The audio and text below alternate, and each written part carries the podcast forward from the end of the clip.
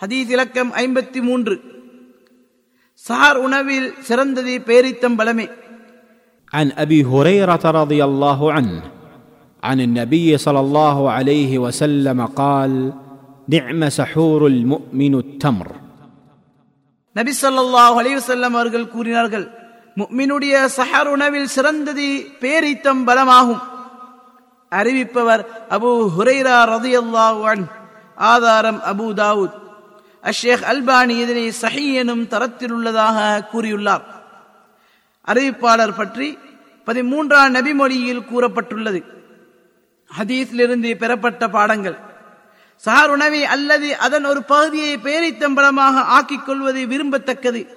அதிகமானோர் பராமுகமாய் இருக்கும் சுண்ணாக்களில் இதுவும் ஒன்று. பேரித்தம்பலம் இஃப்தாருக்கு மாத்திரம்தான் சுண்ணத்தென நினைக்கின்றனர். இரண்டு பேரித்தம்பலம் பறக்கச் செய்யப்பட்ட உணவு. அதனை சஹர் உணவுக்கு உட்கொள்வது பறக்கத்துக்கு மேல் பறக்கத்தாக அமையக்கூடியதாகும். மூன்று சஹர் உணவு உட்கொள்வது எமது கடமைகளை நிறைவேற்ற உதவும். எனவே முஸ்லீம் அதனை தொடர்ந்து செய்ய வேண்டும். அது அதிக உணவு உணவு பதார்த்தங்களின் மூலமும் அமையலாம்.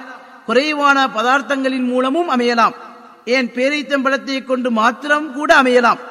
தண்ணீரை கொண்டும் அமையலாம் என்னும் பேரித்தம்பலமே சிறந்ததாகும்.